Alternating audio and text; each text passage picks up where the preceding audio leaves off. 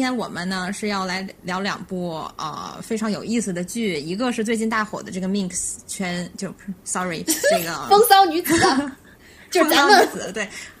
对，还有一个就是这个呃之前前两年大火的那个网飞日剧《全裸监督》嘛，对吧？嗯啊，就是咱们现在说一说这个两个剧的背景吧。嗯呃，对，然后这个《全裸监督》呢，它讲的是八十年代末到九十年代初这个经济，这个这个日本泡沫经济将破不破之时，然后这个一个叫导演村西透怎么从一个推销英文书的就是小职员变成了一个色情帝国的帝王，并且他在那里结识了一个他的缪斯，就是先是从一个学生妹，就是画意大利油画和素描的这么一个女大学生。命呃，后来变成了什么事儿都能做得出来的这么一个日本 AV 女优，然后他们俩怎么创建 AV 帝国，后来又怎么陨灭的故事。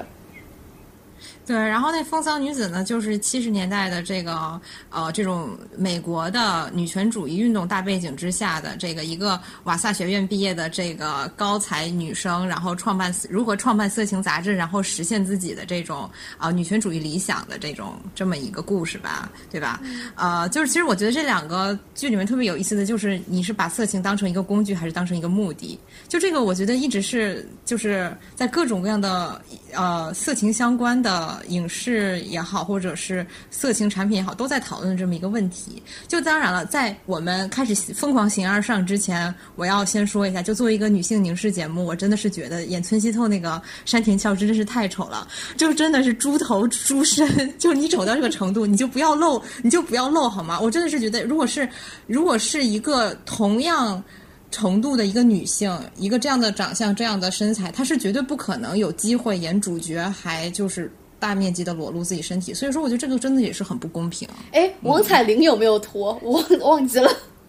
哦，好像没有吧？哦，但是，哎，对，但是对，那是艺术片儿，而且而且王彩玲她还是作为一种就是稍稍有丑化的这种角色出现的嘛，她并不是一个中中立的呀，或者是呃受到赞美的这么一种形象，对吧？嗯，对对，而且刚好是一种就是反差嘛，一个这样的女人，然后追求那样的理想。对对对，是的，是的。咱们咱们说回这两部剧吧，就是这个，哦、就是 Mix 的女主叫 Joyce。然后那个呃，全裸监督里面那个女主叫黑木香，就是那个漂亮的女大学生，后来就自我就是放逐拍 A 片的那个人，自枪了。嗯，对，后来啊，这我觉得就是当时我我因为我最近在看《风骚女子》嘛，我就觉得当时我看这个《风骚女子》这个 Joyce 她这个呃办杂志的这个过程，就让我想起了这个黑木香她在这个全裸监督里面做 AV 女优的这个过程嘛，就是我觉得这两个人的对照就很有意思，就是他们就是。很典型的就是女性在这个怎么直面自己欲望、处理自己的欲望这个道路上的两个极端吧。就是你看那个办杂志的 Joyce，她满脑子都是这种女权主义理论，但是她她自己连这个男性马赛克都不能直视，就她其实还是被社会教条所束缚了。就是因为她不想变成性的客体，所以她去抗拒直视自己的欲望的这种做法。然后，但是最后她又还是居于一个客体的位置上吧，对吧？就是你看他去面试那些呃，这个想来拍裸照的那个男性的时候，就是整个就是一个大羞耻啊、就是我觉得就是举一个我身边很普遍的例子哈，这就好比就是说一个这个东亚女生看到一个白人帅哥，然后这个女生就很想搞他，但是她转念一想，不行啊，我不能。做一个被白人性化的小黄女，因此她就不去搞这个白人帅哥了。但是在这个过程中呢，就是这个她这个想法一旦产生，其实就是把自己给性客体化了，就像这个 Joyce 一样，就是她不想被呃男性性客体化，所以她拒绝与男性产生有性意味的关系。但是她一拒绝，其实就立刻就已经把自己客体化了。嗯。是这样，是这样。就我同一姐妹，就是为什么那个 Joyce 那么抗拒看男的拍裸照，包括就是办最最开始办这个色情杂志，其中的原因就是她不想被当做这个性客体。因为虽然很多男的喜欢看这个女人的裸体，但是很多男的其实他们给女人看自己的裸体，他也是一种性主动，就是像很多暴露狂一样。所以很多女的就是看见男人的性裸体，就觉得这其实也是在被猥亵。然后所以。呃，所以他就那个 Joyce 他就觉得，就算他现在作为一个就是面试官，看着这些被面试的这些马赛克嘛，那他依旧觉得自己被性骚扰。但是还有一个原因，我觉得是因为 Joyce 曾经或者现在或者未来就永远都是客体，就是在男性眼里，就是。因为女性总是被当作是客体的嘛，就算穿一件很普通的衣服，就像最开始让被那几个建筑工人在那里评头论足，然后吹口哨，然后所以我觉得他看见一个西班牙一小可爱小男孩在那儿要被很多男男女女当成客体观赏的时候，出于这种女性的超高同理心和怜悯心，就觉得这样对这个小男孩不道德，所以他其实就没有那么想，就是就拒抗拒去。就应面试这个马赛克，哎，但是你觉不觉得这就是一种女知识分子的局限性？就是她在这个社会运动当中，她要去搞这种学术性的这种绝对的平衡。就是你看，就是 Joyce 她这个人，她办这个杂志，她这个色情杂志的理念是什么？就是输出这个 female gaze 这个概念，然后去对抗男性凝视女性，对吧？但其实在这个过程中，她就是很自相矛盾。就是你搞社会运动，你不是写论文，你是要去打仗，你是要取得眼下的利益，你是要。步步为营，这个你就是不是西风压倒东风，就是东风压倒西风。这句话我觉得不能多说了，但是但是在这个非常有智慧运动当中，就是就是很好用啊，就是很好用，就是它是没有绝对平衡的。就是我觉得社会运动是一种需要一种街头智慧，这就是为什么 Joyce 需要他那个直男老板去作为他的一个实践上的一个支撑吧，对吧？就是就是就是像他这样，就是说看到一个这个西班牙裔可爱小男孩，他就怜悯了，那他永远是没有办法去真正意义上的实践他的 female gaze 的，因为你你你你不是你侵犯我，就是我侵犯你。其实我觉得社会运动就是这么简单，要先矫枉过正，嗯，对吧？就是刚刚咱们说到啊，对，就是咱们咱们刚刚说到，就是啊，就是有这么一类女的哈，就是就是不拒绝把自己性客体化的女知识分子吧。就是我我身边观察还有一类女的也特别普遍，就是她是完全从满足自己的角度去搞男性，就是她全然不顾自己是不是被客体化，她不去想这个，这个就是黑木香，就是咱们说到的那个全裸监督里面那个 AV 女优那个女主角，就是我觉得对吧？第二类女性真的太少了，凤毛麟角吧，就是。很多东亚女性其实根本就不知道自己想要什么。你要去蹦迪，你就经常能看到这种的，我觉得 啊，对吧？啊，就是啊，也不说蹦迪吧，就是你你还是挺多的，我觉得啊啊，我觉得就是这个黑木香，它处置自己欲望的方式就是呃肉先于灵的，就是它是肉体先出去，然后灵魂再跟进，然后他就是完全不介意，或者他也不。不不不去考虑自己是不是变成男性凝视对象，其实我觉得很多这种传统故事、传统社会的这种所谓的荡妇，其实都是这样的人嘛，对吧？就是我们并不是说就是去给他们污名化怎么样的，就是说他们的一个客观的做法是这样的，呃，就是说这些呃这些所谓这些 AV 女优哈，或者是黑木香这类的人，就是他是在主动寻求自己的性解放，就他。你看他当时去拍那个 AV，他是主动要要跟这个村西透大搞特搞的，但是他不是就是说我是为了挣钱那么简单，他有很大的程度是为了满足自己的性欲，但是但是事实上是他们忽略了一个问题，就是这个男权社会你是无法改变的呀，他们只要裸体出身出现在这个荧幕上，他们立刻就基于性客体了，因此呢，就是说这个黑木香他把。性作为一种目的，但是他和他的这种手段是完全错乱了。他最终就是完全就是一个自枪嘛，对吧？他最后获得内心的平静，还是要离开这个性产业。所以我觉得，就是说看这两类女性哈的处境，就是怎么说呢？就是其实也伴随着就是怎么讲呢？就是就是一个非常两难的这么一个处境。就这个其实。其实我们在处理自己的欲望过程中，其实我们总是这样的，就是其实也是有，哎，我是要做 Joyce，我还是要做黑木香的，对吧？就是我们总是在走钢索，稍有稍有不慎，我们就变成了性客体。我觉得女女性最怕的就是变成性客体，但是。就是在满足自己欲望过程中，他们总是会被客体化。就是我觉得现在你看网上，就是说一个女女人有没有化妆自由，这都能吵一架。其实为什么吵呢？吵的还是一个你去做 Joyce 还是你去做黑木香的问题。就我觉得这个问题其实挺无解的，因为大前提是你的这个父权制社会不可能瓦解。在这种前提下，你就永远只能，呃，用这种。怎么讲呢？咱们之前说这种街头智慧去解决问题，就像那个 Joyce 的老板在第一集就跟他说说 You are more than one thing 嘛，就是你你可以不不只是做一种人，咱们就见机行事，时而黑木香，时而 Joyce。我觉得在父权社会体制之下，这是一种唯一的办法了，对吧？就是。说一个特别好玩的事儿哈，就是就是 Joyce 所处年代，就是他总是被各种各样的男性言语骚扰，就像姐妹刚才说什么建筑工人，还有去接受采访的时候，就是那些主持人什么的，就是如果他对此表示愤怒或者正色沟通，就是对方都会加以嘲笑。Joyce 只有用同样男性的方式嘲笑回去，才能让对方尴尬。其实这个就是用 female gaze 对抗男性凝视嘛，对吧？就是嗯。嗯，不是你侵犯我，就是我侵犯你，就是啊，就是你必须要去侵犯对方。可能这个事情不是完全正确的，但是是总比呃被侵犯要好的。就我我说一个，就我当时看 Joyce，我就想起我有一次就是去蹦迪的时候，就这这次再次重申啊，就是蹦迪没有什么的，就是就对吧？就算是你蹦迪碰到很多黑木香，那也都是很美好的女性啊。就是咱们接着说哈，就是我就有一次在就是在 tag，就是在你们那个 tag 碰到一个丑男，就是跟我说他。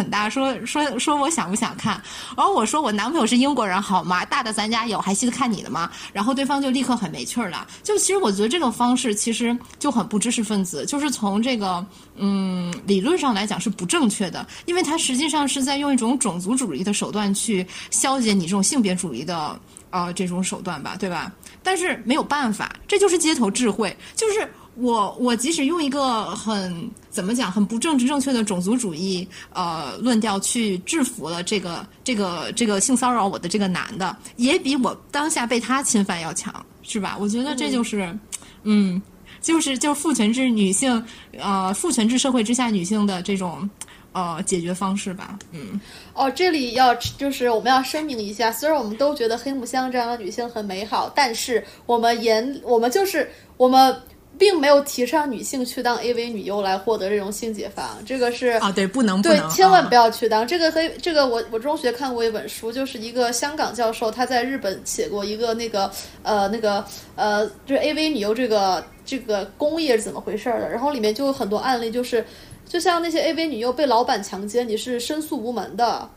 然后还有就是他的买买保险怎么办，得性病怎么办？呃，日本虽然就是用那个安全套百分之九十九，是普及率非常高，但是得艾滋病的这个和其他性病这个居高不下，就是因为这些就是在这些工业过程中对女性的剥削，让女性都没办法好好保护自己，所以咱们就是性解放，性解放，千万别去当这 AV 女优。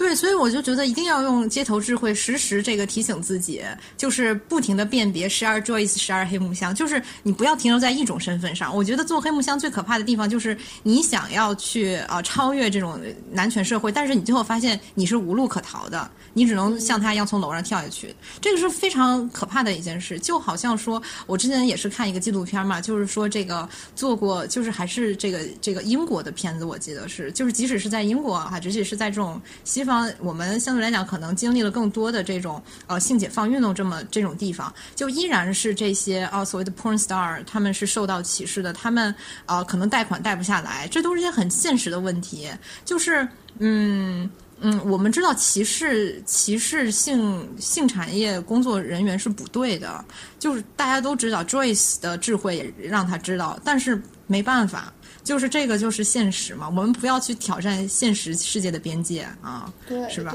嗯。哦，还有就是姐妹刚刚说，就是女生到底是要当 Joyce 还是当黑木香？我就想起，就是女权主义者，就女性很容易被分化。就是像那个 Joyce，她上电视的时候被她的那个偶像批评说，就是她给妇女看裸男是试图掩盖真正的性别问题，比如说同工同酬，比如说教育权，包括最近很火的那堕胎权。但是男的就没这种困扰，我们没有看见就是男性知识分子和这个西班牙一小男孩说，呃，就是哎，你你去给就是我们我们去看这种福利机，看这种 A 片儿，会不会就呃妨碍了我们这个 masculinity？会不会就妨碍了我们在这个就是社会职场上往上爬？我觉得就是女性很容易就是陷入这种道德困境，但是男的好像就很团结，就没事儿，很对我们有利的我们都要。对呀、是这样的，因为因为这就是性主体和性客体的区别嘛，所以说我觉得，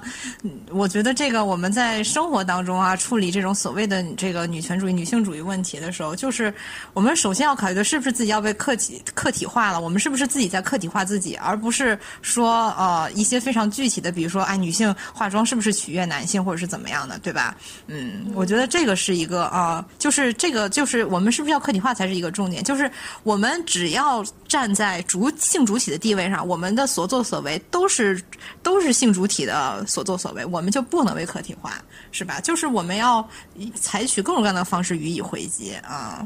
嗯是，就像男的，就是搞。他就算被抽着鞭子，但他也是性主体，因为是他是雇佣这个女的来抽自己鞭子。是这样的，这个我们一会儿要大、哦大谈特谈啊。是的，嗯，就是所以说，我觉得最主要的就是我们要站在一个性主体的立场上去看待啊、这个这些问题啊，而不是说一些很具体的东西。具体的东西就是对吧？街头智慧灵活运用啊啊，咱们说啊，说了这么多，咱们就是就是今天就是着重讨论一下这个色情的问题。就是我们是学术讨论，我们是学术 不要举报我们。不要举报我们，真的，你举报福柯去是吧？举报巴塔耶，完了之后再举报我们啊！你看福柯点你不点你啊？就是这个，我觉得就是说，为什么我们要从这个点切入呢？因为因为我们看这个 mix 和全裸监督都是从这个点切入的呀。我觉得这个东西其实也是很有意思，就是它是很。很综合的一个一个一个话题吧，就是我我自己的一个看法，我觉得色情是什么呢？它就是一种异性或者同性关系的高度抽象，它是一种现代人的神话，神话是一种隐喻，它是一种象征，就它象征着人类很多的潜意识，但是它不是一个。它不是哲学，它不解决问题，它不会告诉你应该怎么做，更多的是一种人类学意义上的标本，是我们可以去研究的。它不是一种直接的事实性描述，所以说你，所以说咱们就是比如说，我们看这个村西透拍的很多片儿哈，就是就是包括他的这个后来人啊，就是。它的意义在于说，它反映了什么样的潜意识，不在于说它它是它实质它这个实质上发生的性行为，它不能代表这个事实性性行为。就比如说，就是你可以完全把它当成人类学研究去看，因为我本人就是很喜欢搞这种人类学研究。对，因为它反映了很多这个时空当中的人一种普遍的信心理。就比如说欧美是怎么样的，是吧？东亚人是怎么样的？就这个东西其实很有代表性的啊。这，但是我觉得在我们大谈特谈之前呢，就是其实我觉得我们要区分一个概念，就是说这个，你看，你看这个，这个，这个什么，这个村西透和这个黑木香拍的第一部片就是那个《我爱虐待》，对吧？就是我们要接下来要大谈特谈的 S。但是，但是，就是性暴力和 SM 是两回事儿。是完完全全的两回事儿。就我们之前的节目聊过很多哈，就是古典时代的性暴力，就是说这个神话里的强奸犯儿啊，就是强奸犯儿就是怎么怎么样，就是很多呀。宙斯不是强奸犯儿吗？强奸那么多女的，又是伊俄又是达那厄的，对不对？那么一那么一堆啊，就是这种这种这种强奸神话，其实代表了古代社会的一种掠夺性的实用主义的性。就比如说那个罗马人抢萨宾妇女，这个就是很典型的一种古代社会当中把女性作为性资源，对吧？还有古代社会还有另一种性吧，我觉得比较普遍，就是这种宗教仪式上，比如说这种迪奥尼索斯密仪啊，什么乱七八糟这些 cult 上面，就这些信徒就是喝酒抽大麻，达到迷狂状态开始滥交，这个很后现代哈。就是但是这两种古典时代的性和现代意义上的这种所谓的性错乱或者。他们它是完全的两码事儿。就是什么叫性错乱呢？福柯我觉得有一个，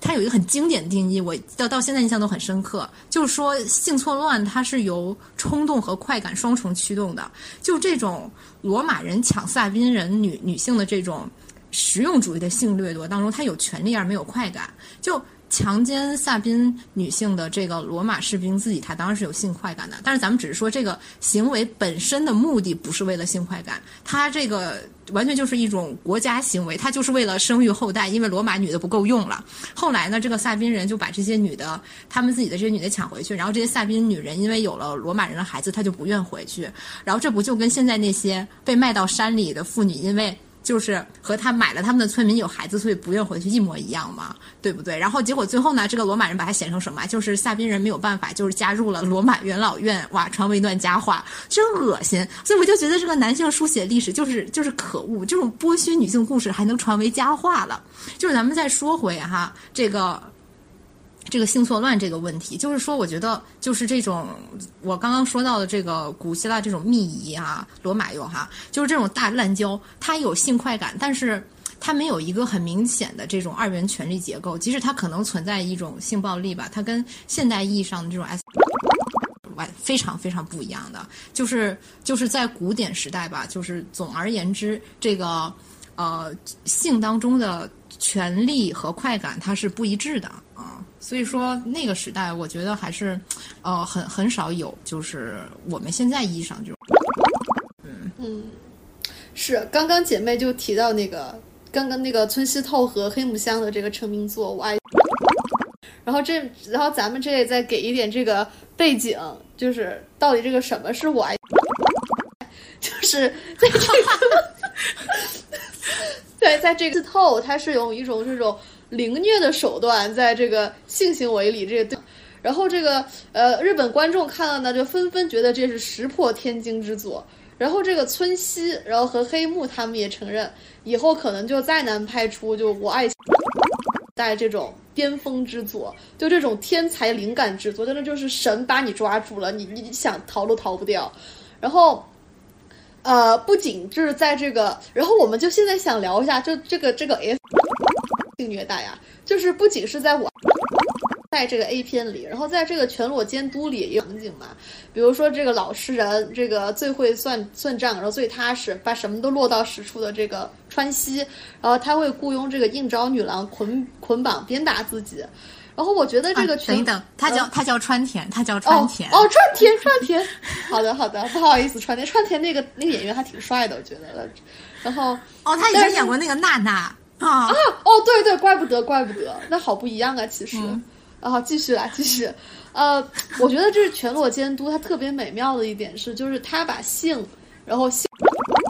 然后和宗教就特别合情合理的融合在一起，然后就是这个黑木香，她原来就是在就是自我这女演员之前，她来自于这个天非常虔诚的天主教家庭，就是就算回回家之前就是要就是刚回到家就要洗脚，吃饭之前然后要祈祷，然后如果妈妈发现你就是自慰了，然后然后那个吃饭之前一定要再洗一次手，因为这手就脏了，反正是来自于一个极度虔诚和一个呃。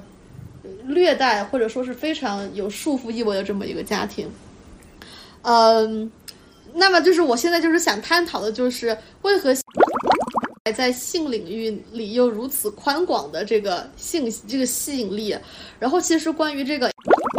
嘛。我第一次启蒙就是我小学的时候去看那个《达芬奇密码》，那个当时特别火热。我不知道为啥那么劲爆的片子，电影院里面还是可以供应的。现在就就没法想象。反映了一种反映了一种大众的性心理，就是大家都其实都是去暗爽去的。对对，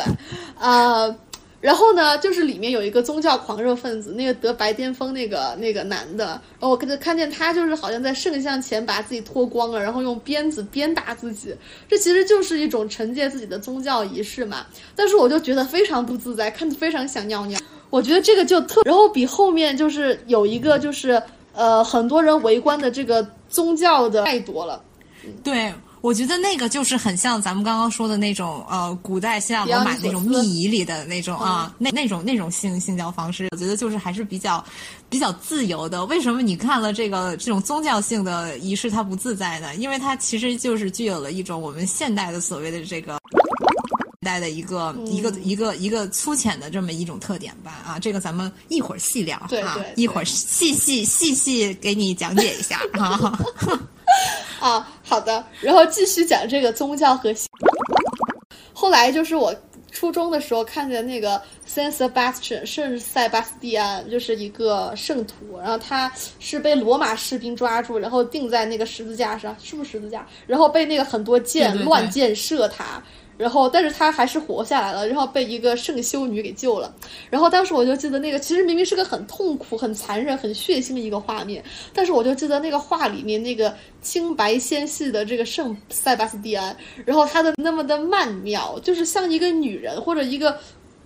古希腊少年那样，就是扭曲成 S 型，也也不能说像一个女人啊。我觉得像一个女人，是不是也是把女性性化？对，是这样。就是说那个时代的女人吧，那个时代画里的女人。其实，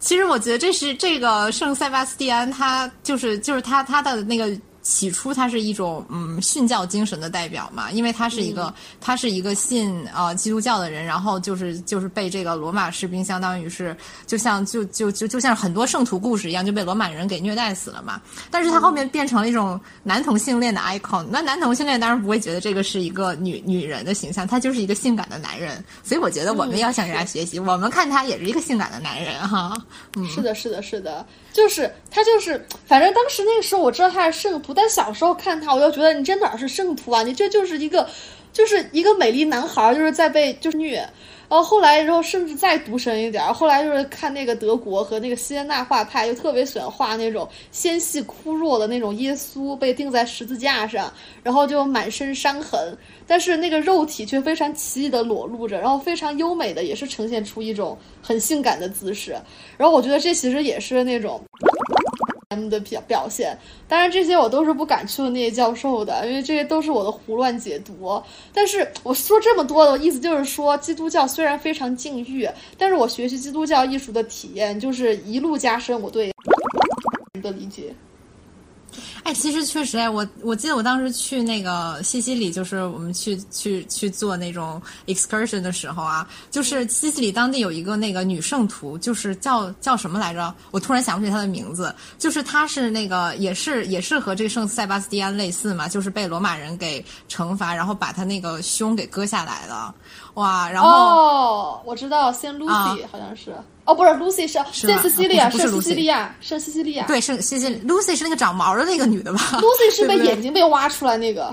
哦，对对对，对，是的，就是，所以我当时看这些，就是我，然后，然后在西西里当地，他的那个，你知道，他的胸被做成了一种甜点。就是就是，它是它是它是有两个两两，就是它会卖一下卖卖卖两个卖几个两个樱桃对，然后底下是一个这个白色的蛋糕这个样子，所以我当时觉得这个就是完全就是就是它又混杂了饮食男女的欲望，就它这个完全就是一种赤裸裸的一种性欲的呈现啊！你说你说那个这个和训教精神，我觉得已经大相径庭了吧？他根本就没有必要，就是把这个。这么露骨的场景也描绘出来，我就想起了那个抗日神剧，就呃，就是什么都能往里面塞那种感觉。对，对，是的，是的。就说回这圣巴塞巴斯蒂安，就是我觉得特别有意思。就是我当时就是苦练拉丁语的时候，就找了一个那个一个那个德里克贾曼，就是一个英国基佬导演拍的圣巴斯蒂安的一个电影。当然，在这个电影里面，他就是非常的现代男同性恋视角了。圣巴塞巴斯蒂安这个就完全是一个标准的男性受虐狂。然后里面的演员还蛮帅的，都是这个那个又高又 又瘦，我觉得可以推荐给大家看一下。然后还挺大的，真的，他们他也不避讳，都拍出来了。这就是一个标准男同性爱。片儿最后都完全没有在想拉丁语那回事儿，就然后我就想到就是那个咱们一会儿要大大谈特谈的那个三岛由纪夫日本大基佬，他也拍过那个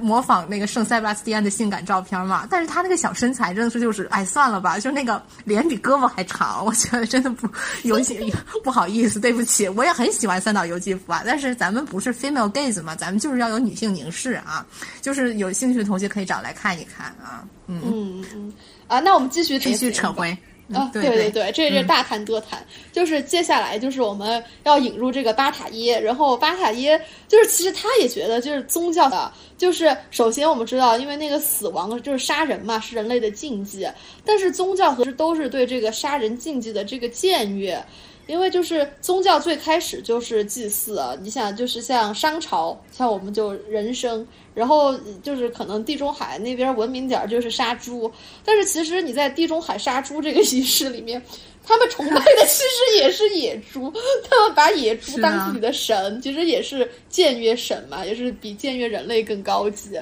然后呃，然后远呢就是。福柯和巴塔耶都觉得这个性爱它的非常的耗能。就如果要生存，我们应该是去劳动，对不对？我们应该去摘果子吃，我们应该去理性，去克制自己，不要消耗那么多热量。呃，但是性爱就是无休无止，它极度耗能，它极度挥霍，就是它的性高潮的快感是无边的，就就特别恐怖，像宇宙那样。但是如果说劳动是生，那么性爱就是死。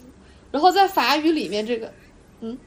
对姐妹说动这个这个问题，我觉得特别有意思，就是，就是我觉得你看福克巴塔耶他们都是这种后现代世界的人啊，就是对后现代世界人来说，就是我们性爱意还在于去反抗这种资本主义与新教伦理嘛，对不对？对，我觉得啊，是的，就它是具有一种反抗性的，对吧？就是这个呃，这个其实我觉得在呃。就是在咱们刚刚提到的这个古典世界里面，它是没有的。所以说，这是为什么古典时代的性暴力其实它并不是一种呃现代意义上的性虐待呢？我觉得这也有也有这个原因。那个就是非常简单的一种性暴力啊，嗯，和这个啊，对，和这个福柯和巴塔耶他们这个意义上的这种性暴力是不同的。是的，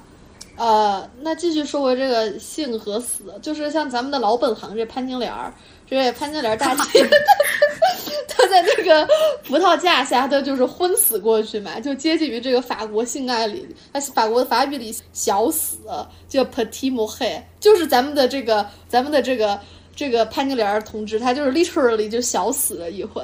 然后就是古希腊人，他也把那死亡联系在一起，就是像医学的源头这个希波克拉底，然后就把性爱金钱。但是，但是呢，我觉得人们其实就是越是这个禁忌，他就越想去触摸。我觉得，因为就是他超过了那个禁忌，他才是自由的，所以他就是，所以死亡就特别迷人。这就是为什么，就是很很多就是画家，他就画了死神与少女的这种画作。嗯，姐妹你说，嗯。对，就是说到死亡哈，我又想到，就是这种，这也是后现代的人的一个特点，就是向死而生嘛。就是咱们上上上一期这个《金瓶梅》讲到那样，大家可以去听一下，呃，就是就是对吧？就是。就是就是这个现代人的这种虚无，他是要在这个向死而生的过程中去找它存在的意义的。这就是为什么啊，这就是为对于现代人来说，它有一个非常特别的意义，也在于此，就是它，你只有在接近死亡的时刻，你才能更加真切的感受到自己是活着的。对吧？对，所以我觉得啊，这个也是是在我觉得在人类文化中，其实是越来越重的一个重要的一个原因吧，就是它有更多的文化意义性。嗯嗯，其实对我来说，我觉得很多人自毁毁灭，我觉得反正我的体验是，就是追求极度的自由，就是我觉得我觉得我活着无处不是在奴隶，我觉得只有在就是打破这个终极界限的时候，可能就是那一刻那一瞬间是自由的。那我们继续说这个。吧，继续说，就是，呃，就是我觉得他们，就是比如就是他就是性爱加上暴力嘛，然后也，其实就是一种毁灭。然后这里我们就要祭出我们的这个上帝，终极爱好者萨德侯爵了。就是我出国第一件事情就是去网购那个朱丽叶，朱丽叶，然后他就放放在我的床头，虽然我根本就没有看，就太太厚了，就。就觉得我这 hold 不住，但是还是就像在酒店里面摆圣经一样，我一定要摆一个这个朱丽叶在我床头，因为他是这个恶的极致嘛。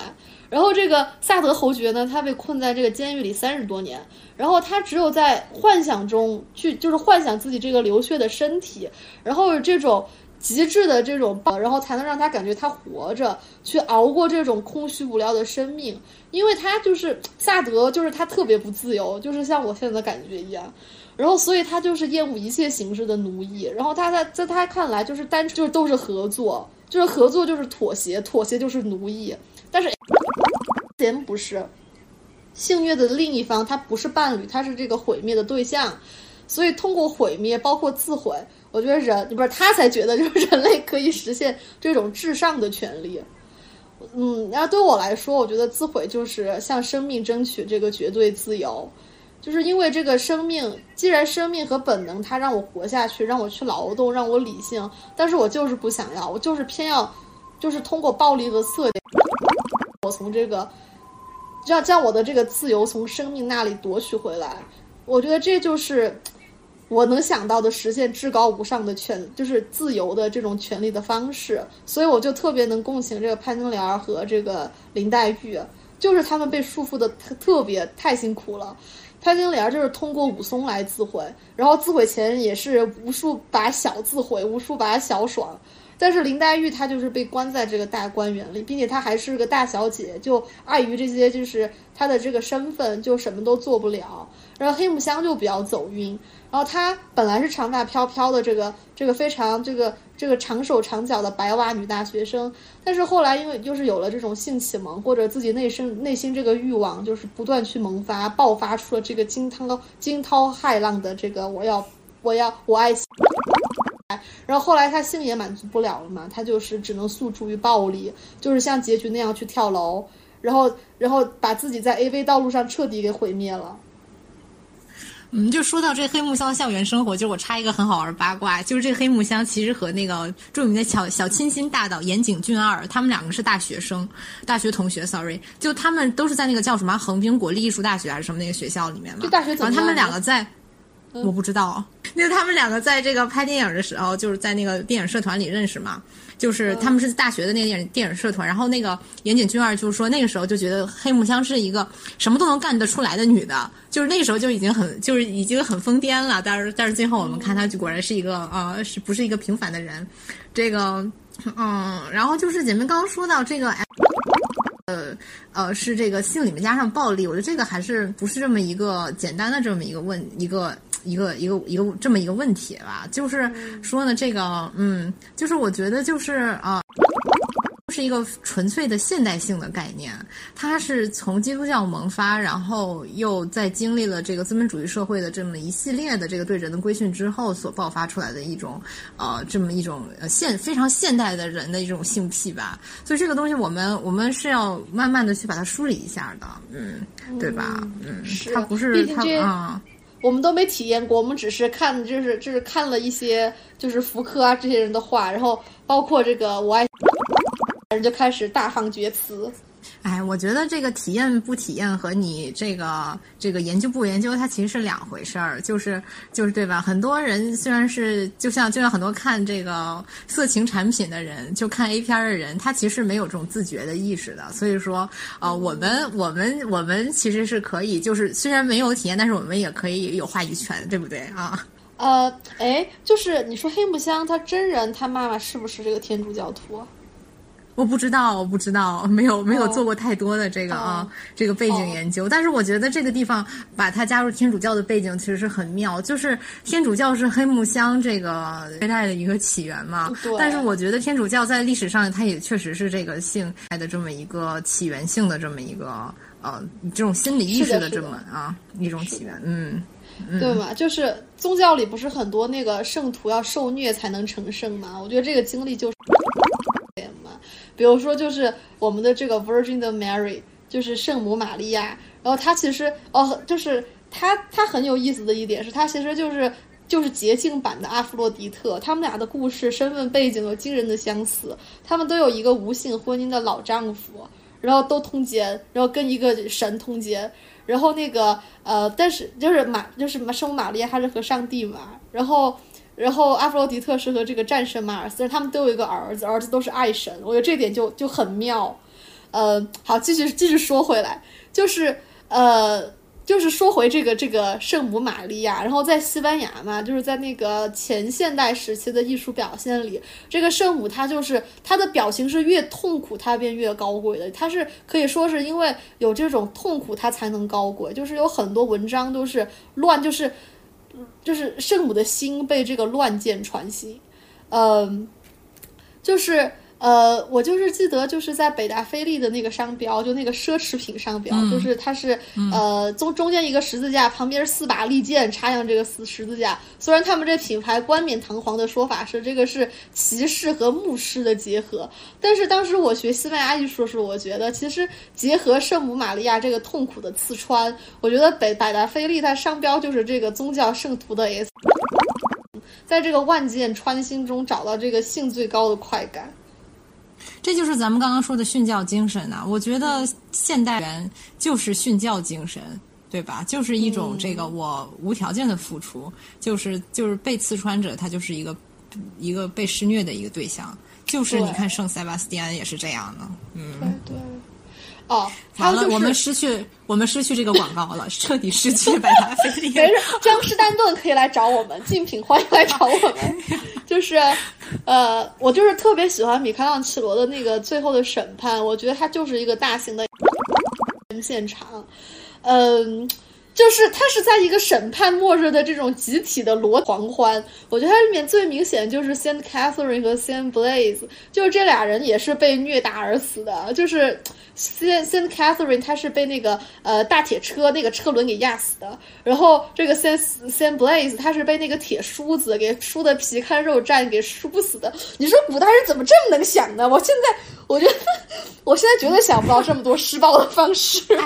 我因为因为我觉得其实其实中世纪的人还真的是蛮黄的，就虽然他们笃信宗教，但是他们其实我觉得他们看到这些东西，他们应该都是在暗爽，嗨了，就是他们对。就是因为，其实我觉得他们就是就是就是，我觉得他们并没有这个我们当代社会这么多伦理束缚。就实际上来讲啊，他们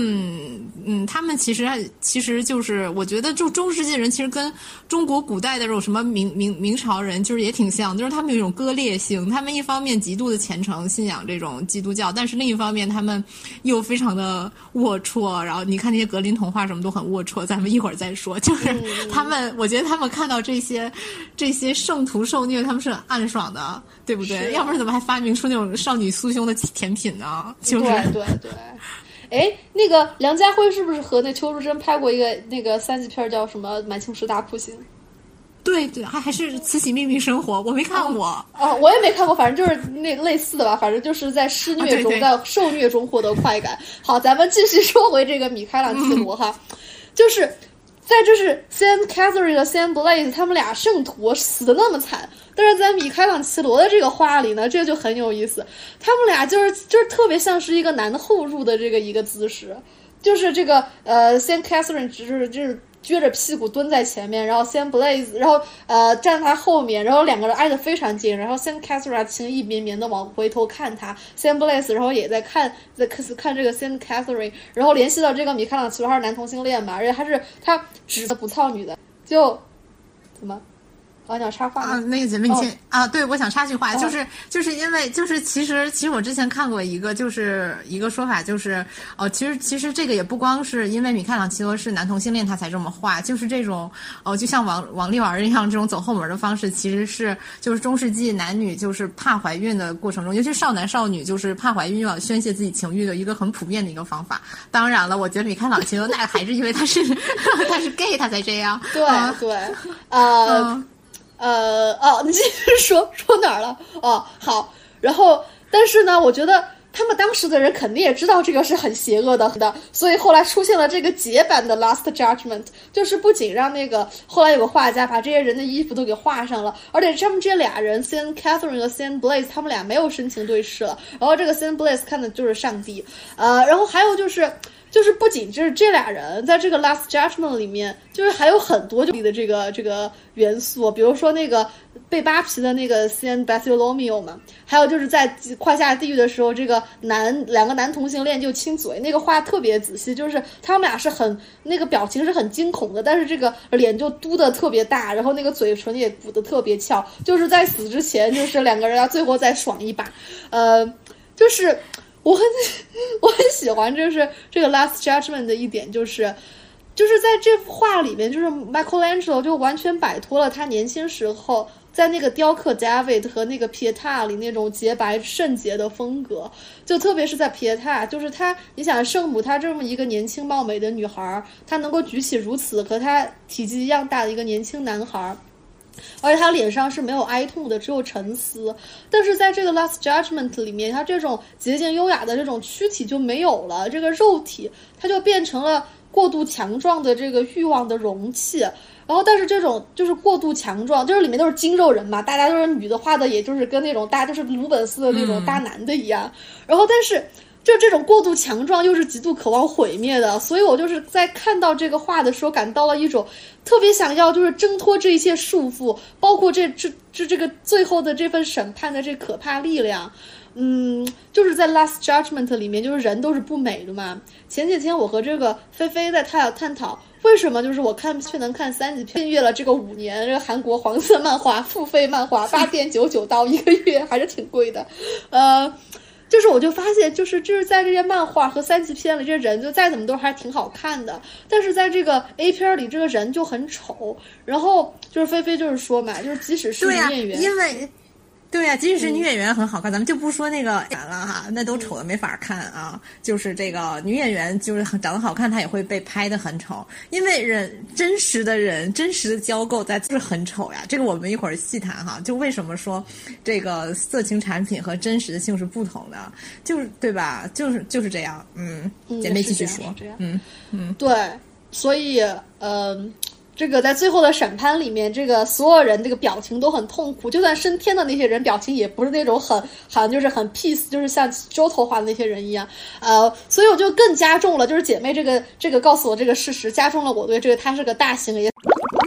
哦，我举些这个场面的这个直觉。然后其实米开朗基罗他在完完成这个 Last Judgment 的时候，他也是极度禁锢的，无论他是肉体还是心灵上。就是他在日记里写，就是他当时就是已经很驼背了嘛，身体非常疼，背疼、胸疼、胃疼。他而且他觉得自己画的很烂，他随时都想就是离开 Sistine，就是这个 Chapel，并且他就是。嗯，忏悔。我们通过他写的诗里面也可以看见，他其实很忏悔自己嫖男的。他觉得自己就铁定要下地狱了，没办法，就是说这是摆脱不了。所以在这种极度的这个压抑和就这种困境下，他就特别想寻求自由。但这种自由又只能通过自毁来完成。就是米开朗基罗，你老说其实也毁了自己不少不少雕像，觉得就是完成的很烂。嗯，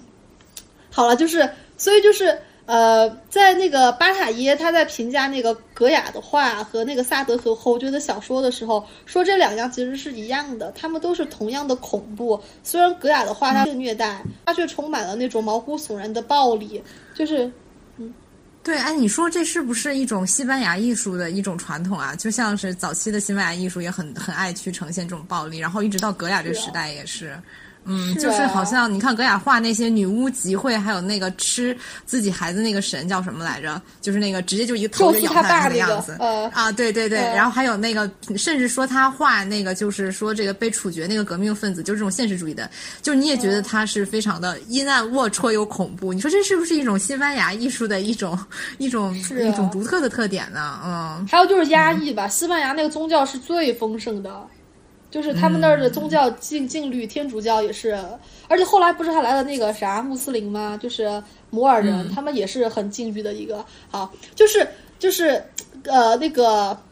萨德侯爵他就说，因为就是这个格雅他虽然没有被困在监狱里三十年，但是他耳聋了三十年，他耳聋三十年，他也是在。想极度想从这个困境中出来，所以他就是他的话里面有很多毛毛骨悚然的这种暴力的场景，呃。就是，而且格雅的有是有幅画，就是他那个原型就是直接是《Last Judgment》里，就是米开朗基罗那幅画里两个下地狱的修士。所以我想说的就是说，就是在这种人在这种极度的囚禁、这种禁锢下，就是特别想毁灭。就无论是萨德侯爵，还是米开朗基罗或者格雅，就是圣徒们鞭打自己，可能也没有那么痛，因为只有这种片刻的这种暴力，才能抵消。就是这种宗教带来的极度禁欲，然后黄，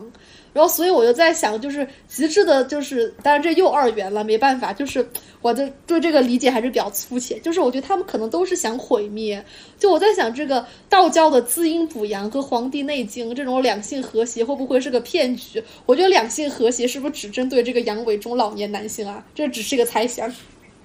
就是说到这个道教滋阴补阳，我就是想到这个希腊罗马人，其实他们也很爱写养生经，就是很多那个希腊修辞学家都特别爱大段的论述他们那些民科两性养生经，就什么加利安还是什么的这些人，就具体的，我记得当时我看那个福柯的性经验史里面，他就是大段大段的去写这些各种各样的希腊罗马人去如何如何的，就是。呃，这个用两性两两性的手段去保养自己，就是很多罗马著名老头子，像是那个塞涅卡，还有皇帝马可奥勒留，他们都是这种民科医学爱好者。所以我觉得这个也反映出，就是这种所谓的男性统治者啊，他们对自己身体是过分的怜惜，他们这也是一种拒绝性化自身的一种表现。就你看希腊罗马人，他们可以和男童和男性有精神之爱，但是女性就只配做快感工具人，就是女性的身体是可以被任意性。化的，就是你看，在道教里面。就这种民科医学体系，女性是干嘛？是用来做丹炉的，还有那个，还有那些藏传佛教什么的，就更更一言难尽的。嗯，就是这个其实还是反映出一种两性关系当中的权力结构嘛，对吧？对，我就想到。啊，姐妹刚刚说那个就是养生法嘛，就是十四、十五、十六世纪那佛罗伦萨那种，佛罗伦萨当时是意大利最文明的地方之一嘛，那些老头子也是要喝这个喝这个少女，这是少女的乳汁，少女哪来乳汁？还不是被骗了，然后喝少女的精血，然后在贾平凹那种。那种那种土地主文学里要吃那个啥逼里方的，不是那个城中石《白鹿原》里逼那个马赛克里塞的两颗红枣，这中老年男性。天哪，真的是最龌龊的还是中国乡土文学，我发现。就是说回咱们的这个人类学研究哈，就是我们在现代这种 porn 这种也可以看到，性暴力其实非常普遍的，而且它是比古典时代更加暴虐、更加普遍的，就是。在现代性当中，就是我们也可以看到，就是强奸它是作为一种性错乱或者性的手段去描述的，就是，但是它这个和这个罗马人全不同的，因为我觉得这是一种模拟强奸情节，这不是真正意义上的强奸。就比如说，你看《全裸监督》里面这个黑木香的出道作哈，我爱，哎，就是这个类型的，就是这种所谓的模拟强奸的情节，是通过打破现代社会的秩序和禁忌来获得快感。就是你看，其实我觉得越就像你们刚刚说的，越是禁忌多的国家，这个它的它的这个性描述就越龌龊。就是我我我的人类学研究当中也也发现了，就是啊，就是就是就会有非常多就是很奇葩。就比如说，你看日本 AV 里面，它就会在电车里面突然搞起来了，在这个办公室里突然就搞起来了，然后就是各种各样反常的。这种情节其实就代表了一种人类打破现代社会秩序的这种欲望吧。然后，当然了，这其中又包含了控制女性身体的这种绝对权利啊，因为就是男的压抑，嗯。但是我们为什么说，就是说观看这个，并且通过这个来解决生理问题的这个男性，他不能算是真正意义上的强奸犯呢？当然，法律层面上他们什么也没做哈。但是从这个呃更加这个形而上的角度看吧，就是色情的本质是一种意淫，就像咱们之前节目里说的哈，就是潘金莲和武松的情欲关系，正是因为他不可能实现，所以他才存在，获得了这种存在的合理性。这个就和现实一致的。就是非常相似，就是你的观看者，他是在自己的意淫当中达到了这种 orgy，达到了他的这种性高潮，这个与事实上的性行为是完全是两码事儿。就是咱们刚刚说，就是高潮脸就很丑嘛，就这个《全裸监督》里的这个孙孙希透导演的一个影史重大突破，就是把原来这个关键部部位都不触碰的这种三级片儿的这种拍法，变成了真枪实弹的拍法，并且他不去展现演员的美，就是他故意去拍他们这种。丑陋高潮脸，就这个拍法，直到今天也是这样。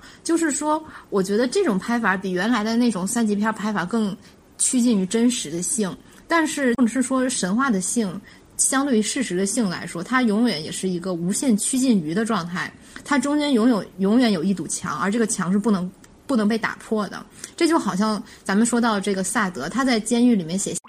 小说，其实也是一种伟大的意淫呐，对吧？因为。为什么这个小说如此伟大？为什么这小说有这么强烈的这个革命意义？就是因为这个小说是不不可能被实现的这个情节。就是这个萨德兹也也也在监狱外面实践过，他去找妓女，然后然后。带人家，就最后不是被骗钱，就是被那那些女的起诉，对吧？就是非常狼狈，然后也很可笑。因为这种伟大的意淫，它要有一个没有道德也没有秩序的乌托邦去替他实现，而这个实现乌托邦，可能也是萨德的一个最终的目的嘛，就是就像你们说，去寻找自由。所以说，这就为什么这就不难理解哈？为什么很多就是性癖非常普通的人，就是他们。在真实的性体验当中的这个快感是什么？是肌肤之亲，还有情感交流，还有还有就是就是非常正常的这些男女体验吧。就是他这些东西对他们来说都要都要比什么那些暴力因素重要很多。但是这并不妨碍这些人，就是主要是一些男的，他们在看这种猎奇像，呃，他们依然能够感受到强烈的性刺激，而且这。我觉得一个很重要原因就是这种性刺激，这种猎奇性刺激，它连接着一个遥远的自由的乌托邦，就是萨德所要寻找的这种东西。就但是虽然虽然如此，我不认为就是这些男性观众在看这个影像作品的时候，他能有这种自觉，但是他们是有呃寻找自由的这个心理需求的。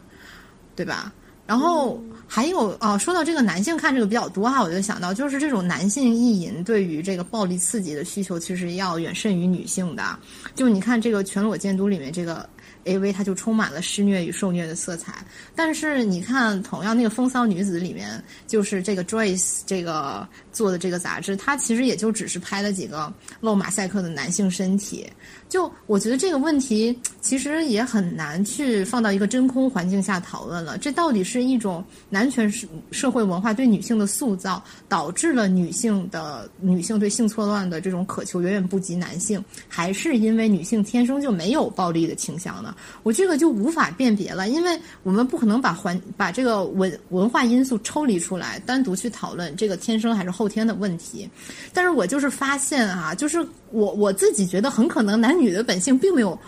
太大的不同，就比如说在这个以前的性文化当中，你看那个什么芬兰汤姆，是不是就是很典型的这种，就是这种男同性恋就很，他就是比女同性恋更更热衷啊，就是那些老柏林的这个暗黑夜店里面哈，暗黑 techno 夜店，就是一片那种穿皮衣的熊，就是好像这是我们一个固有印象。但是呢，就是本人最近就是就是在这个伦敦的那个。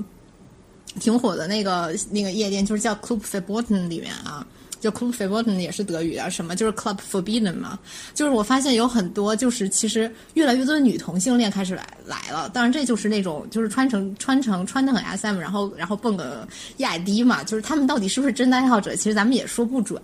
但是我就是觉得，就是其实这种呃性别的这种呃差异其实是在改变的。那如果说有更多。更多的女同性恋其实是她，她对于这种呃暴虐的性也好，或者是这种性错乱是感兴趣的。那是不是说，就是其实男女的本性就是没有太大差差别，只是看他们被什么样的文化去塑造了？对，我很同意姐妹说的，就是文化塑造这一点。就是我想到，可能就是因为战争嘛，就像刚刚姐妹说的，就是芬兰。柏林，这老法西斯了，老战争狂了，所以那么爱你。哦，这个咱们一会儿，对，咱们一会儿要好好的、好好的研究一下这些法西斯啊。是的，是的，是的，就是因为战争它也是另一种意义的宗教嘛。然后再就是，至少就是最近几千年上战场的一般都是男的嘛。然后像那个古代亚马逊那些女战士，一般就是存在于神话里，而且也是被消灭的对象，并不是大规模的这种女性战士。所以我想说的意思意思就是说。就是宗教，它是通过大规模祭祀动物，然后战争它是祭祀人类，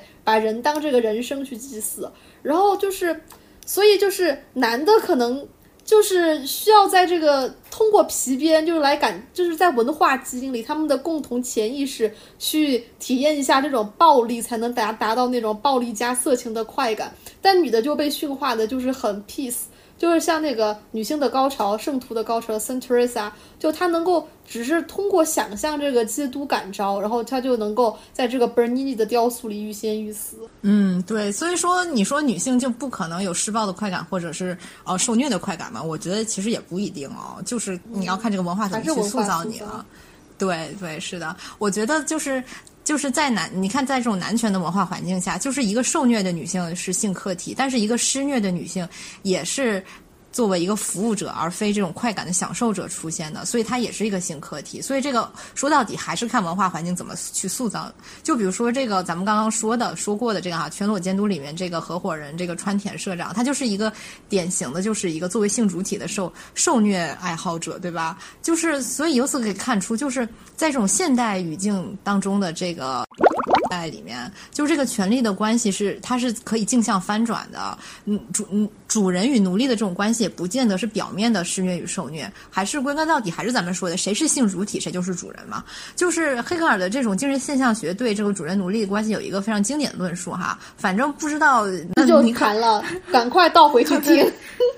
对对对对对，反正咱们民科节目就先这么讲了哈，就是咱们就是简而言之吧，就是这个主人与奴隶的区别就在于有没有自我意识，主人是本质，奴隶是虚无，但是这两者之间也是可以互相转化的，在斗争当中获得自我意识的一方就可以成为新的主人。就是我觉得就是在这种男权社会的体制之下哈，就是女性的生理结构也好，这可能是有一点影响吧，就生理结构它是被动的，然后更多的是这种后天的这种男。男权文化塑造，就导致在女性的性行为中，就女性似乎总是那个虚无的、被动的，就需要被填满的一方。但是即便如此，即便在这种环境下，姐妹们，我们也可以发挥自己的街头智慧，也不意味着女性就一定要是失势的。就是性的权利不在于性器官，而在于咱们刚刚说的自我意识。有了自我意识，便是主人。就是即便一个女性需要通获得快感，如果她在这个。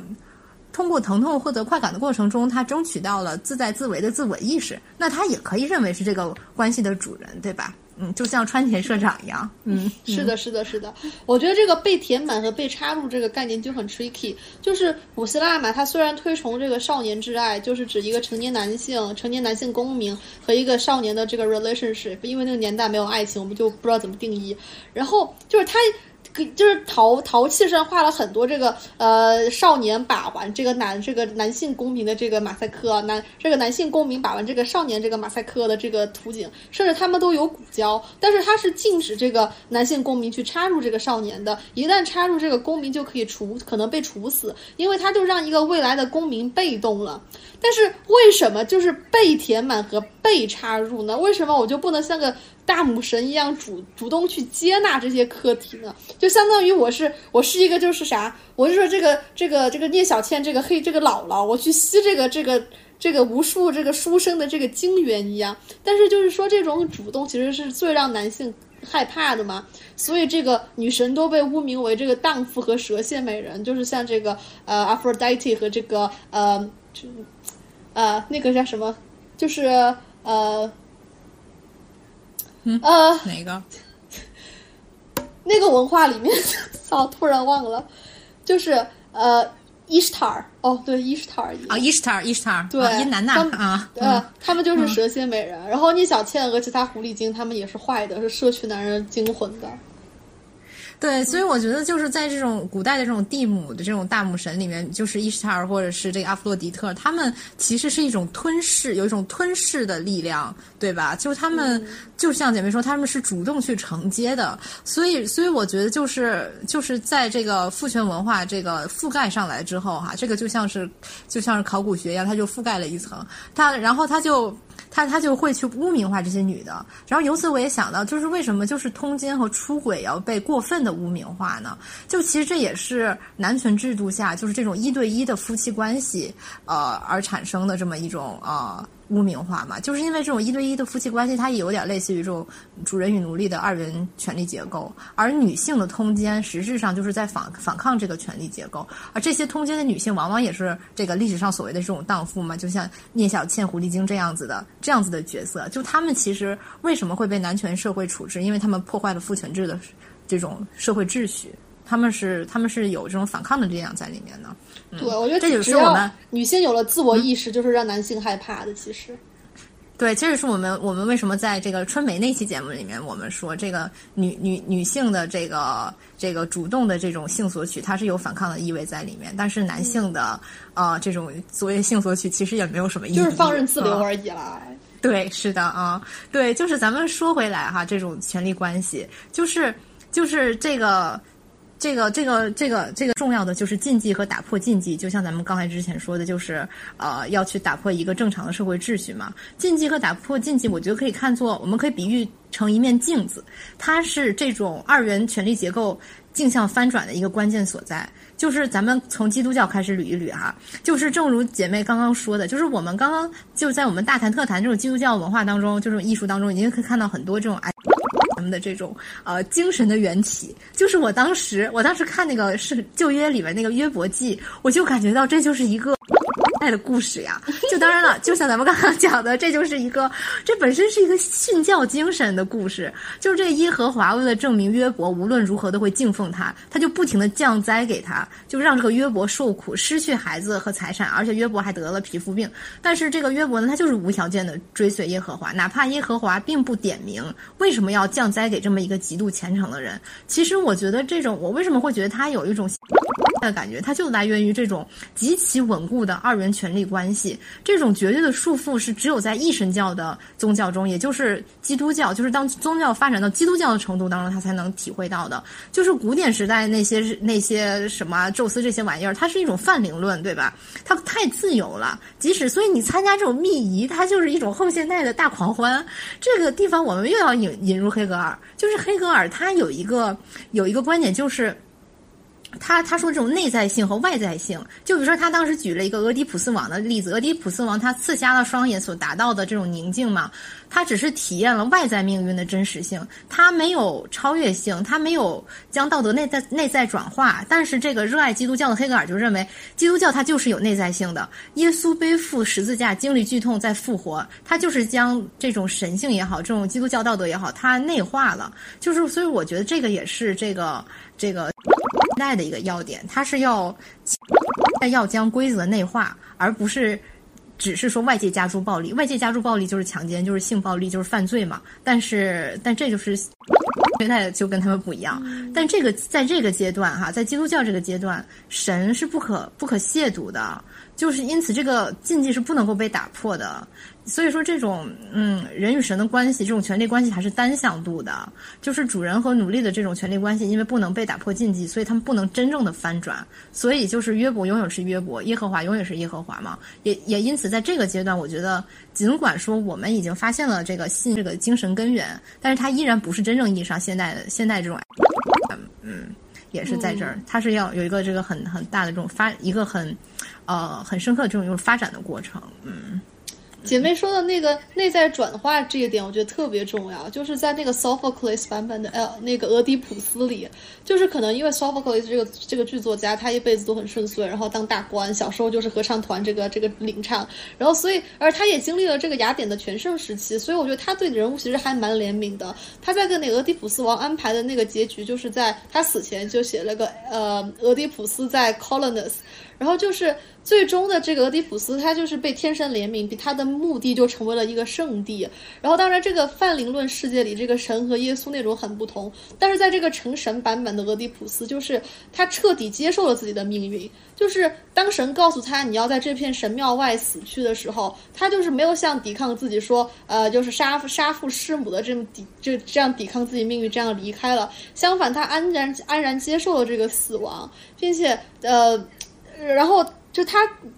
接受死亡、接受命运的开始，就是他就是怎么说，就是像成为一个圣徒的开始。我就发现，其实，在很多的这个呃，就是呃，别是就是神话或者是民间传说，或者哪怕就是真人的故事里面，就是这种眼盲，就是他其实很多人，如果你你将眼盲内化成了一种呃自己的一种品格，而不是一种缺陷化，你就是就是成圣化了，就是像河马嘛。嗯，他就是最伟大，像像一个神一样的诗人。还有就是这个晚年的博尔赫斯，就是他们都是把这个眼盲和先知联系了起来。他们就是从内心里相信，就是你关上了这个肉体的眼睛，你便打开了这个灵魂看向未来的眼。然后，所以这两人在不同意义上就成为了圣人。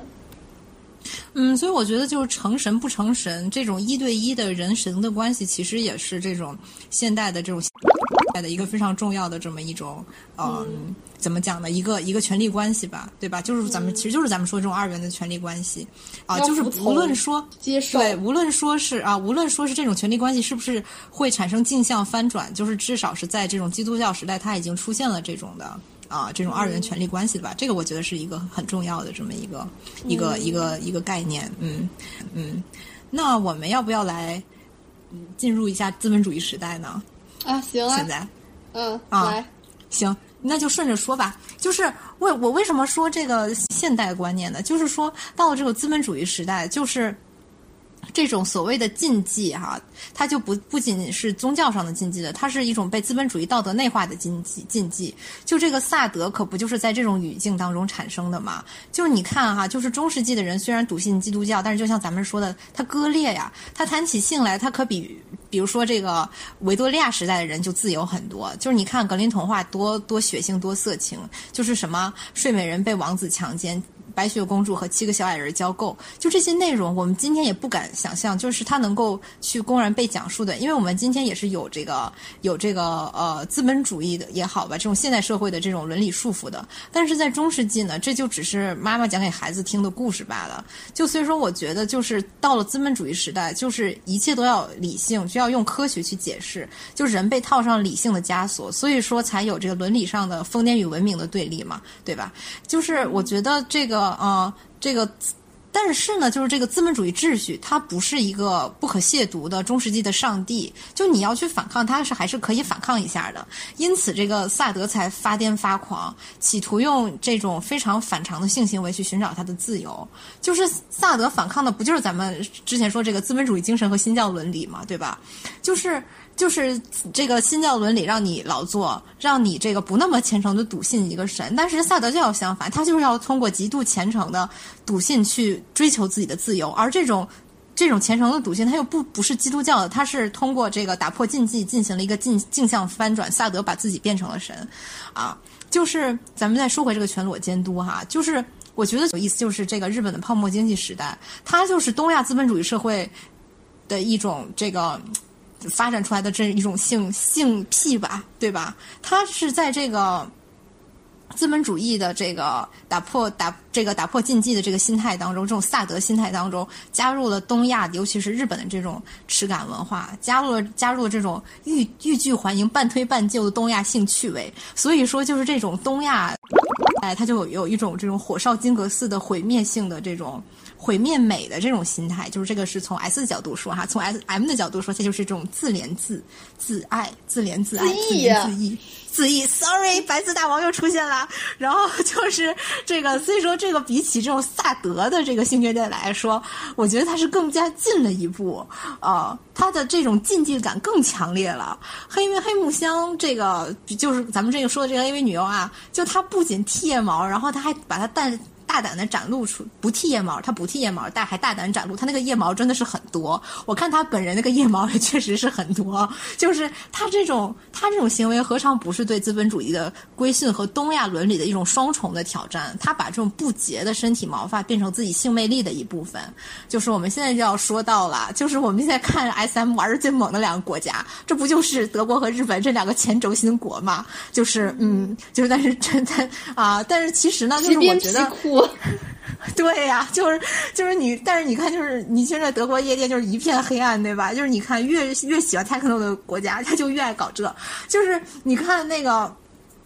那个德德语和日语哈，就这种两两种语言就很有意思。我觉得这个就是有很多那种文化文化根源，就这两个语言，它就是两个没有脏话的语言啊。我就是我觉得德语最脏的可能就是 fictish 吧，就是就是 i f u 嘛，对吧？但是。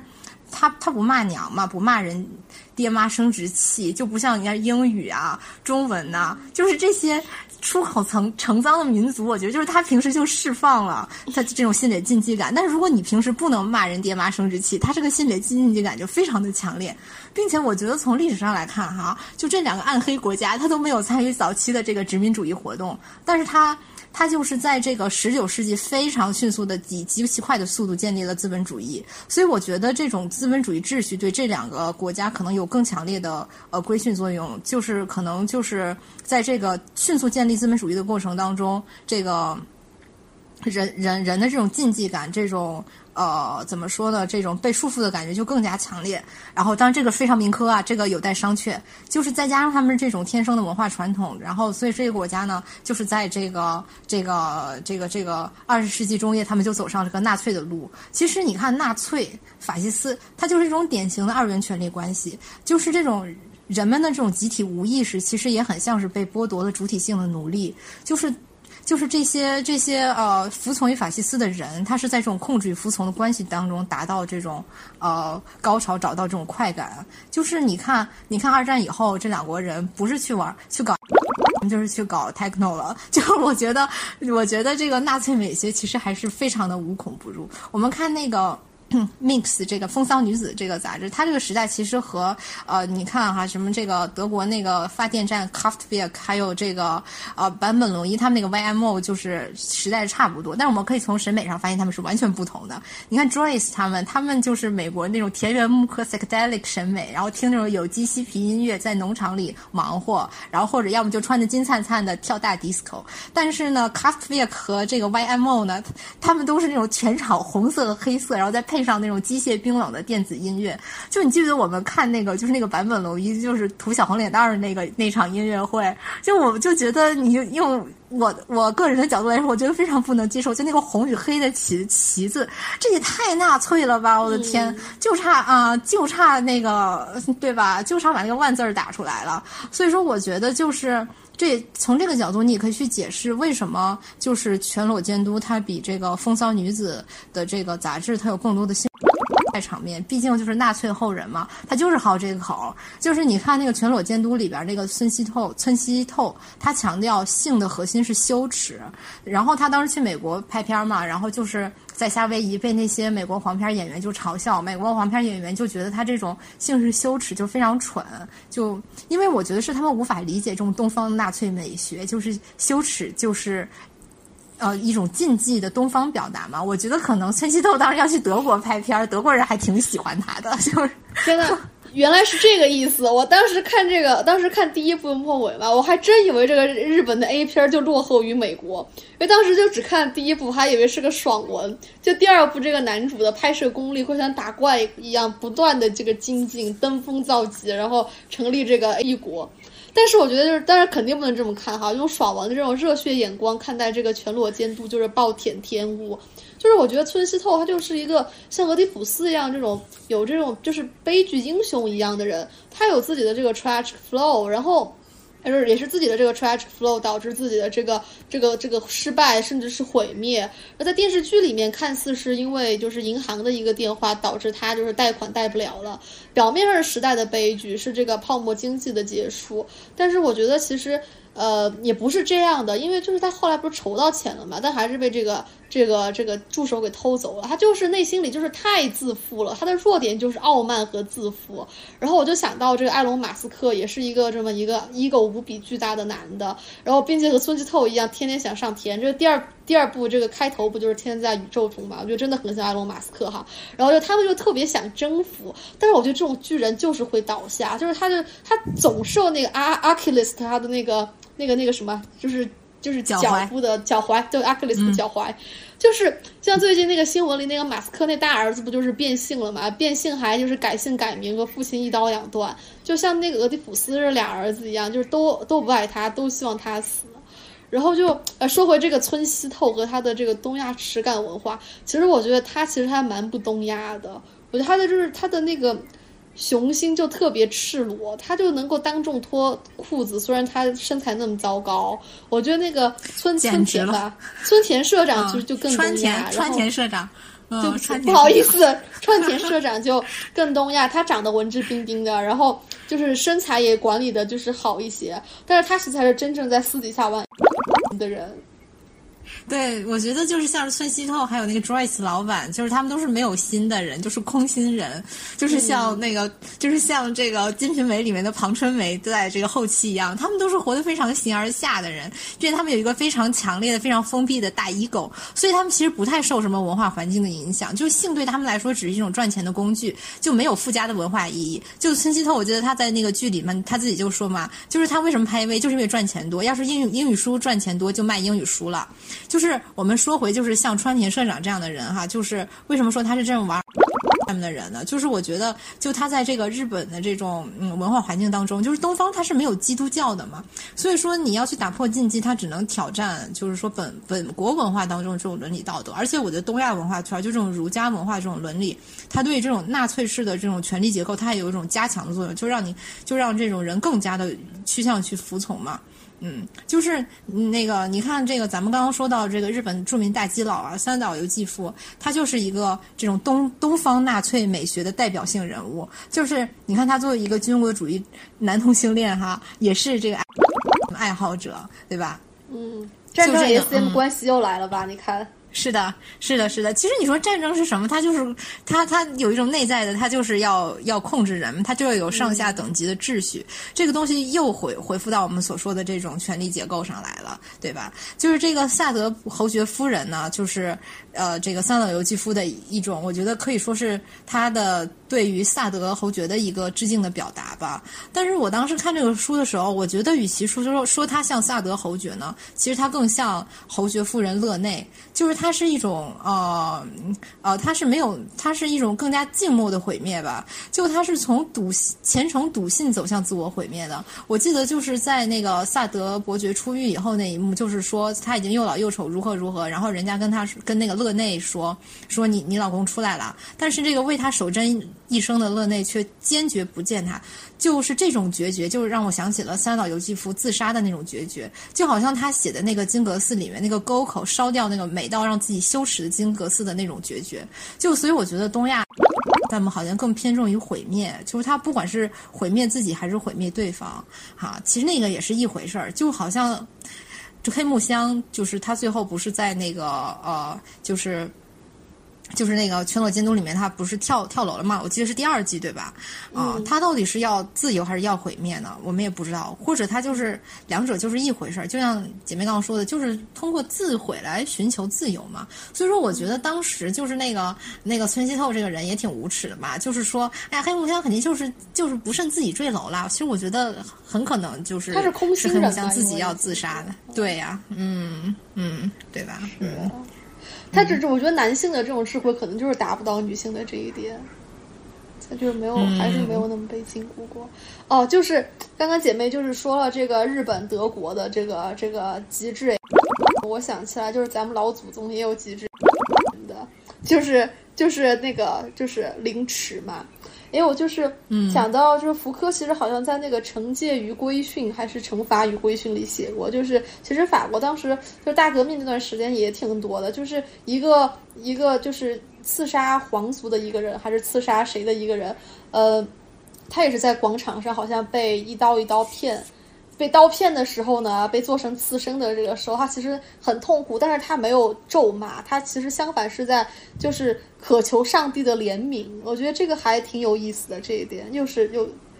呃，又又是这个宗教啊，这个这个实际上这个。极致的迷狂上面来了哦，好了，就是咱们继续说这清朝的这个凌迟，就是巴塔耶他评论过一幅就是满清凌迟照片，说萨德看见会嫉妒到发狂，因为就是他一生都梦想酷刑嘛，但是他又在这个牢笼里就得不到，而且那个妓女又不跟他搞这一套。就是呃，我就是就是，我觉得那个那个那个莫言的《檀香刑》其实写的还挺不错的。然后我觉得他里面的最华彩的那个就是一个名妓被这个凌迟。我听一个文学系的朋友说，莫言在当时在写《檀香刑》名妓行刑时，当时已经写嗨了，但是我找不到证据啊，就就是我就顺嘴这么一说，你也这个顺耳这么一听，然后就是。不过他这个写法也确实是把这个 S 就是这个凌迟当成一场集体观赏的，就类似于这个在日本这个类万人空巷看这个我爱代一样。然后在这个《檀香刑》里面呢，这个铭记他凌迟时，他是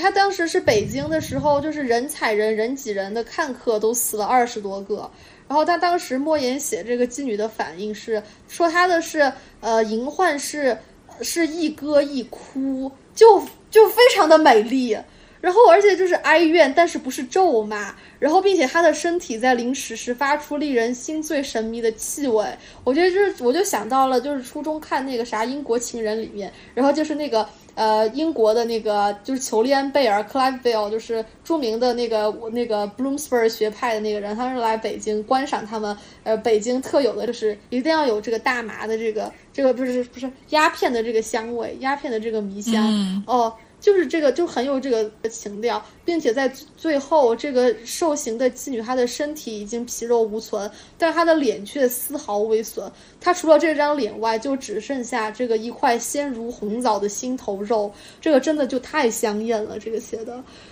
嗯。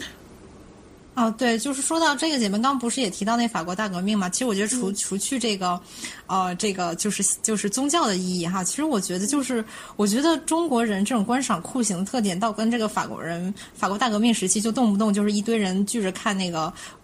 断头台处死人的这种场面，其实还挺像的。其实我觉得法国人跟中国人也有非常就是有更加接近的民族性嘛，就是它是一种集体观赏酷刑，一种集体呃看哎这么一种心态，对吧？我觉得这个可能是一种区别于纳粹美学的另一种这个这个怎么讲的这种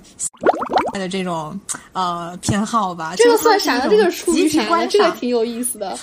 这个是一种集体观赏吧，它并不是说个个人体验，并不是说对吧？它并没有那种呃，这个呃呃，我我我我我置身于一个人，就是一个神或者人的位置上去体验，它更更多的是一种呃集集体性的观赏，但是它又不是集体无意识啊，对吧？这个还挺挺挺可以一讨论的，嗯嗯，对，这个然后再研究。是的，是的，到时候以后以后咱们再说。就是当时我就读这一段的时候，我就就想到了，就是那个两千多年前，这个古罗马市民在那个耶路撒冷，然后那些人就是围观耶稣被钉死在十字架上。耶稣他当时也是赤身裸体嘛，然后身上也有伤口，有五个伤口，然后并且他就是特别那么缓慢、那么凄艳的死去啊。当然这个呃，我觉得宗教仪式其实往极端了说，就是没有插入的。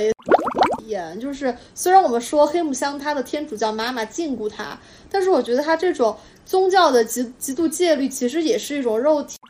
我们就是宗教在这个他在这个部里面，他其实成全了黑木香。就算后面出现了更年轻貌美的，并且也是被压抑的这个真离子，但他也是没有超越这个黑木香的。因为我觉得就是这个宗教天主教，它带来这种清规戒律，早就带给了黑木香这种极致的体验。我觉得这就是为何就是这个《Minx》里的这个裸男杂志里没有这场面，就抛抛开当时姐妹说的，就是那种呃战争、纳粹轴心因素，还有就是他们其实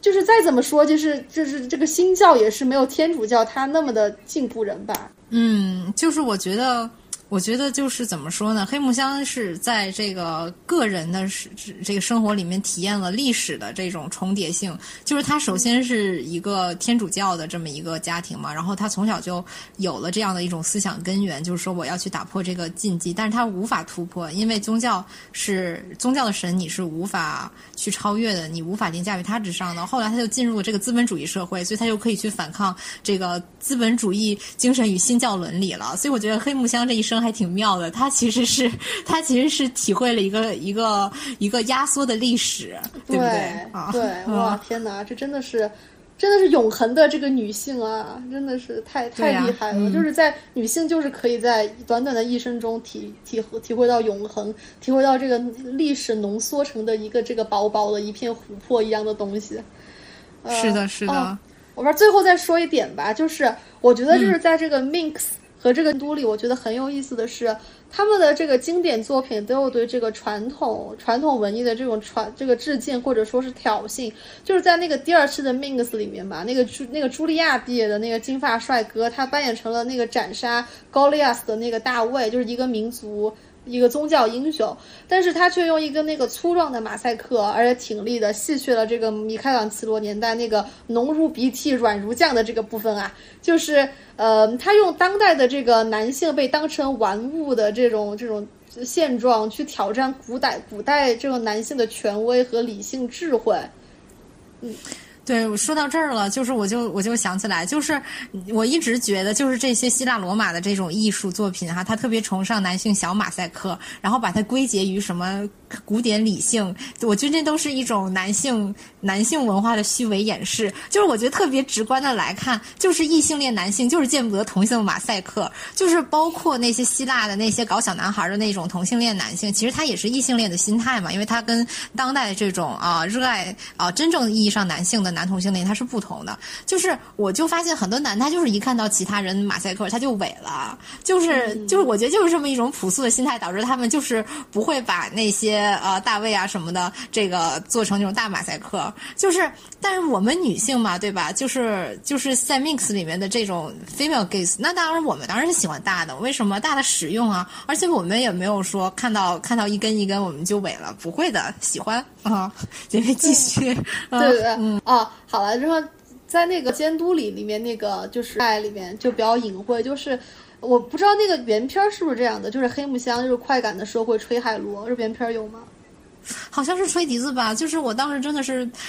是那个和我男朋友就是 一块儿共赏了这个，就是其实你拿现在角度看哈，就是这个我们当时就觉得很搞笑，就是他的那一系列那一系列作品，因为因为那个因为我觉得黑木香的演技还不像就是现在的这个这些呃色情产品女演员这么浮夸，就她其实整个人面面无表情的，但是你又会感觉到她好像还是。啊，有一就是不浮夸，就是不像现在的那种，哦哦，就是这么故意的演。但是，但是我我我觉得他就是还挺爽的。我觉得他看起来，嗯嗯嗯，啊，反正就是，无论他有没有吹海螺，我觉得这个全裸监督力改的特别妙。就是他把那个笛子，他最后就没没没买成笛子嘛，买了个海螺回来。我觉得这个海螺，我就想到了那个葛饰北斋那个著名的章鱼和韩鱼的那个交欢图。呃，而且就是里面也有这个男优形容女演员这个口技像章鱼嘛，我就就就是就是日本就可能就是就这种传统，就是这个女的和这个这个海洋生物搞，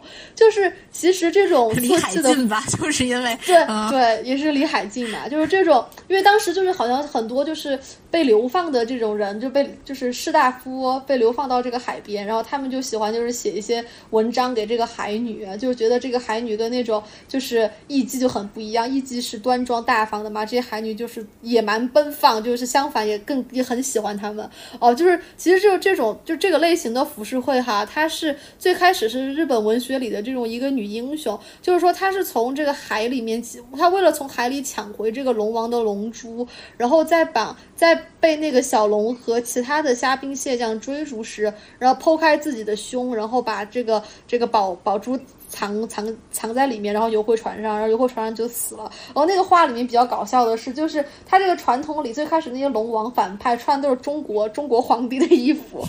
呃，